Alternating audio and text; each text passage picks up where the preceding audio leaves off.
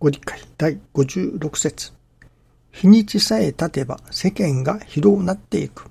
密かにして信心はせよ。世間が疲労なっていくと同時に自分の心を広く大きくしていくことである。密かに信心の喜びをじっと抑えて心の奥に喜びの泉を作ることである。いたずらにただ日にちが経って忘れていくだけではもったいないことである。一人我が道を行く。信心の喜びとは何であろうかと思います。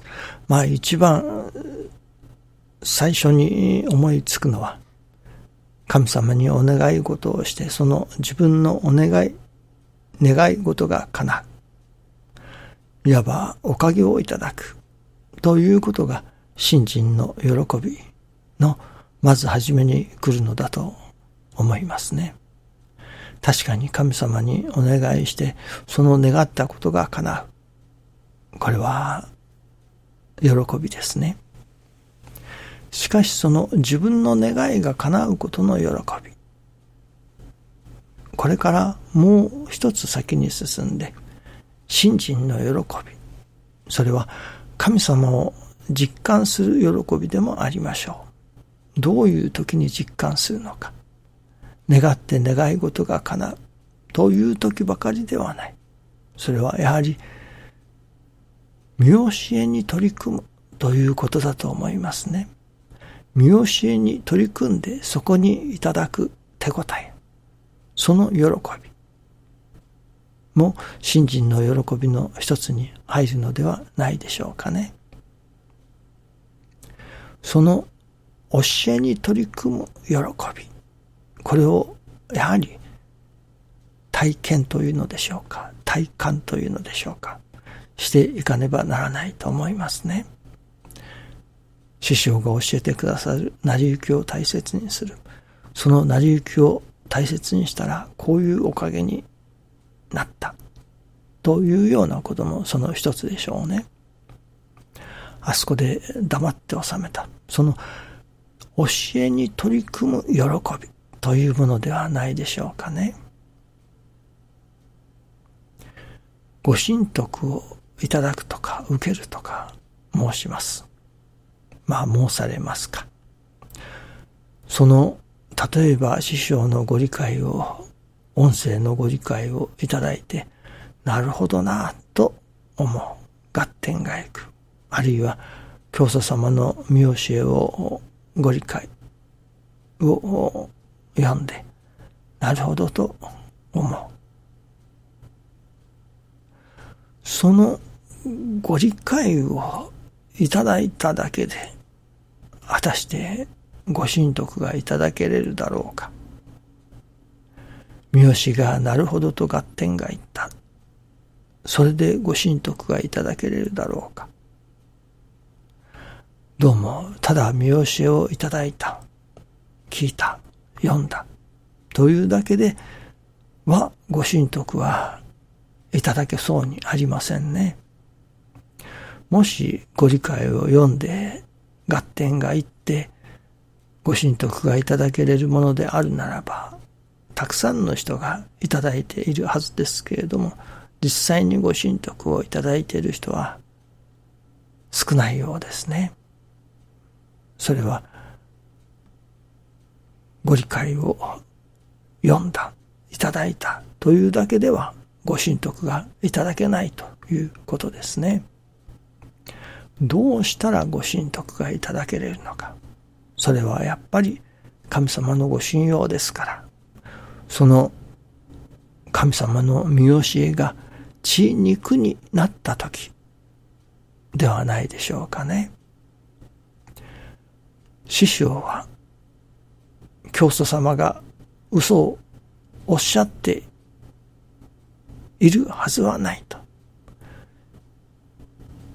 教祖様の見教えに嘘があろうはずはない。と師匠は教祖様の見教えが教祖様が嘘はおっしゃっておられないとしてその見教えに取り組んでいかれた。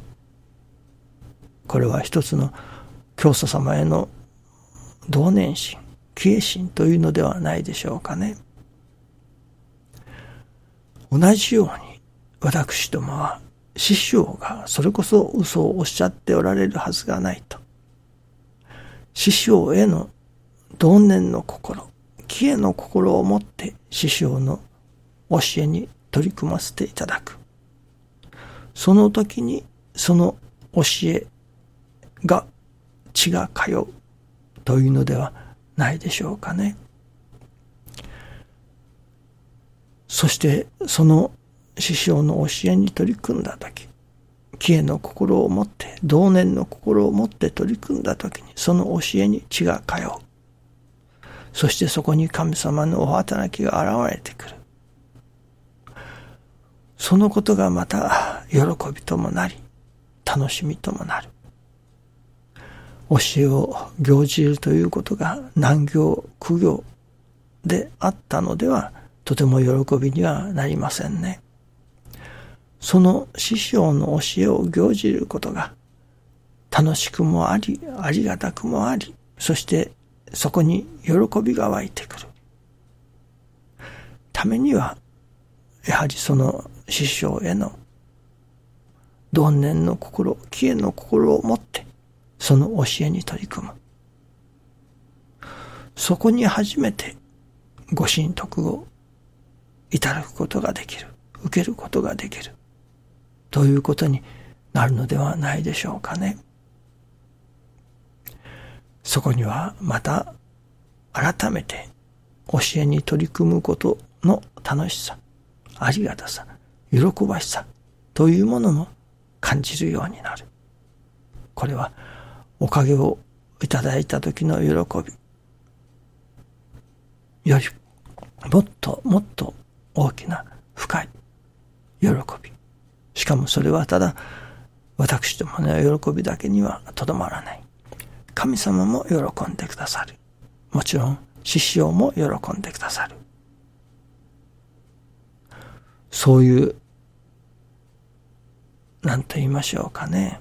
神も喜び、氏子も喜び、金光大臣も喜び、あるいは師匠も喜びじゃ、というおかげというのは、そういう見教えを行事したとき、あるいは踏み行うたときにいただく喜びではないでしょうかね。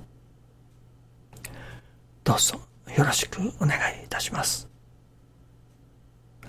ありがとうございます。